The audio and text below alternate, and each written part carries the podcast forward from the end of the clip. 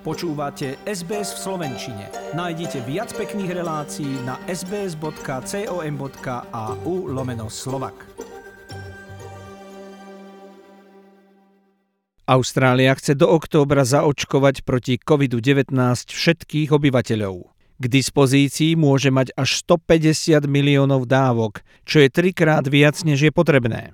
Objednala dvadsať miliónov od Pfizeru, päťdesiatštyri miliónov od AstraZeneca a päťdesiatjeden od Novavaxu. Okrem toho má k dispozícii aj dvadsaťšesť miliónov od platformy COVAX. Povedal to federálny premiér Scott Morrison a minister zdravotníctva Greg Hunt. Morrison oznámil, že od pätnásteho februára sa limity pre počty občanov vracajúcich sa zo zahraničia zvýšia opäť na predošlú úroveň spred Vianoc. Každý štát príjme okolo päťsto ľudí týždenne, Victoria tisíctristo a Nový Južný Wales tritisíc. Po celom svete sa objavilo už vyše štyritisíc variantov nového koronavírusu, čo oznámil Nadhim Zahawi z britskej vlády, štátny tajomník ministerstva zdravotníctva. Bude preto veľmi zložité sledovať, ako vakcíny zaberajú proti mutáciám.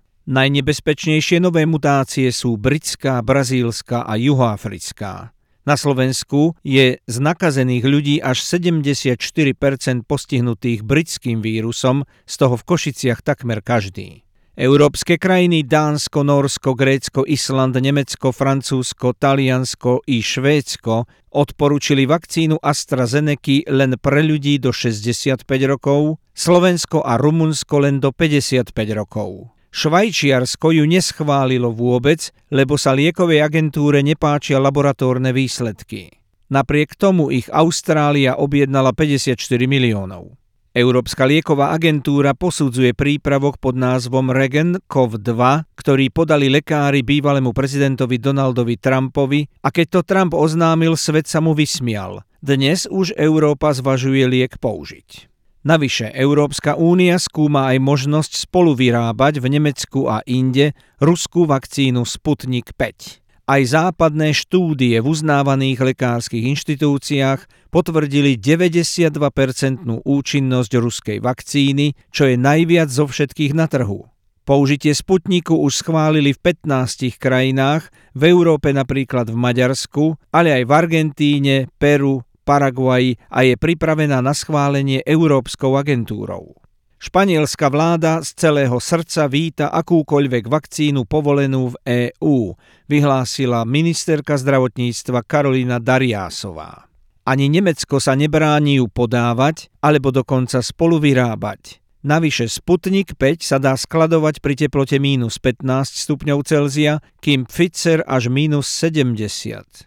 Predsedníčka Eurokomisie Ursula von der Leyenová vyhlásila, že očkovanie je maratón, kde sme zatiaľ ubehli iba prvé kilometre. Na Slovensku predĺžili núdzový stav od pondelka ôsmeho februára o ďalších štyridsať dní. Vláda o tom rozhodla v piatok a využila zákon novelizovaný o bezpečnosti štátu v čase vojny, vojnového stavu alebo výnimočného stavu. Nový Zéland znovu po roku od uzavretia hraníc prijíma prisťahovalcov. V prvej skupine bude tridsaťpäť a do konca júna celkovo dvestodesať. Všetci absolvujú dvojtýždňovú karanténu určenú vládou. Premiérka Jacinda Ardernová zvýšila ročný limit prijatia prisťahovalcov z tisíc na tisícpäťsto. Na ostrovy sa už rok smú vrátiť len novozélandskí občania a osoby s trvalým pobytom. Krajina sa vynikajúco popasovala s covidom a za celú pandémiu mala iba tisícdeväťstošesťdesiat prípadov a dvadsaťpäť úmrtí na komplikácie spojené s ochorením, nie priamo na covid. Z ďalších správ americký prezident Joe Biden vo štvrtok veľkolepo vykríkol, že Amerika je späť. Prisľúbil obnoviť angažovanosť a zasahovanie ú es á vo svete. Dal zastaviť sťahovanie amerických vojakov z Nemecka, ktoré nariadil Trump, podporí homosexuálov v hnutí el gé bé té, hnutie Black Lives Matter, rokovania o klimatických zmenách a vrátení podpisu pod Parížskú dohodu, znovu zapojenie ú es á do Svetovej zdravotníckej organizácie a zvýšenie prisťahovalcov do ú es á z pätnásť tisíc ročne až na stodvadsaťpäť tisíc. Niektoré vyjadrenia Bidena sa však nepáčili ruskému prezidentovi Vladimirovi Putinovi. Biden sa vo svojom prejave vyhrážal, že ú es á prinútia Rusko platiť za svoje činy. Moskva považuje tieto ultimatívne tóny od Bidena za neprijateľné. Rusko si nebude všímať mentorské vyhlásenia a poučovanie typu, že ú es á nebudú tolerovať otravovanie Ruska jeho občanov. Biden povýšenecky odkázal, že Putinovi dáva jasne najavo odlišný prístup než u svojho predchodcu Trumpa. Ruský lekár, ktorý liečil opozičného Navalného krátko po otrave, zomrel za záhadných okolností v nemocnici údajne na infarkt. Sergej Maximišin zachraňoval Navalného život a podpísal súhlas na jeho preloženie do Nemecka. Francúzsky prezident Emmanuel Macron vyjadril znepokojenie nad rozhodnutím sociálnych sietí zablokovať účty bývalého prezidenta Trumpa. Macron dodal, že je potrebná väčšia regulácia sociálnych médií, lebo neprávom, ako by Trumpovi vypli mikrofón hneď ako sa dozvedeli, že nevyhrá voľby, ale dovtedy si prihrievali povesť jeho Twitterom. Nechcem žiť v demokracii, kde takéto kľúčové rozhodnutia vypnúť vám hlas robia súkromní hráči a súkromné sociálne siete, zakončil Macron.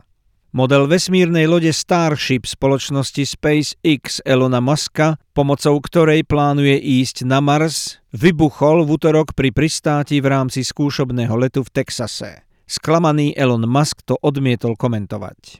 Slovenský premiér Igor Matovič ukončil návštevu Francúzska. Francúzsko je pre nás majákom bratstva, rovnosti a slobody, vyhlásil Matovič na spoločnej tlačovej konferencii s prezidentom Macronom v Elizejskom paláci v Paríži. Po spoločnom obede hovorili o pandemickej situácii a Európskom fonde obnovy. Matovič začal návštevu Francúzska položením venca k soche generála Milana Rastislava Štefánika. Vo väznici v Banskej Bystrici došlo k ďalšiemu incidentu, keď po samovražednom obesení bývalého policajného šéfa Milana Lučanského sa pokúsila otráviť bývalá štátna tajomníčka ministerstva spravodlivosti Monika Jankovská, súdená za korupciu a spájanie s mafiou. Národná kriminálna agentúra medzi tým zatkla vplyvného podnikateľa a smeráckého oligarchu Jozefa Brhela, len čo sa vrátil zo zahraničia. Vo veku sedemdesiattri rokov zomrel známy slovenský spevák Robo Kazík, bývalý riaditeľ Slovkoncertu a viceprimátor Banskej Bystrice. My si ho dnes pripomenieme dvoma piesňami. Nuž a zomrel aj významný herec Andy Hric, keď vo veku sedemdesiatjeden rokov podľahol leukémii. Andrej Hric si nikdy nedával servítku pred ústa, bojoval za slobodu slova, za Mečiarovej diktatúry založil a viedol rádio Twist a účinkoval v mnohých televíznych a celovečerných filmoch. My si Andyho Hrica pripomenieme o dva týždne po tenise. Chcete počuť viac relácií ako táto? Počúvajte cez Apple Podcast, Google Podcast, Spotify alebo kdekoľvek získajte svoj podcast.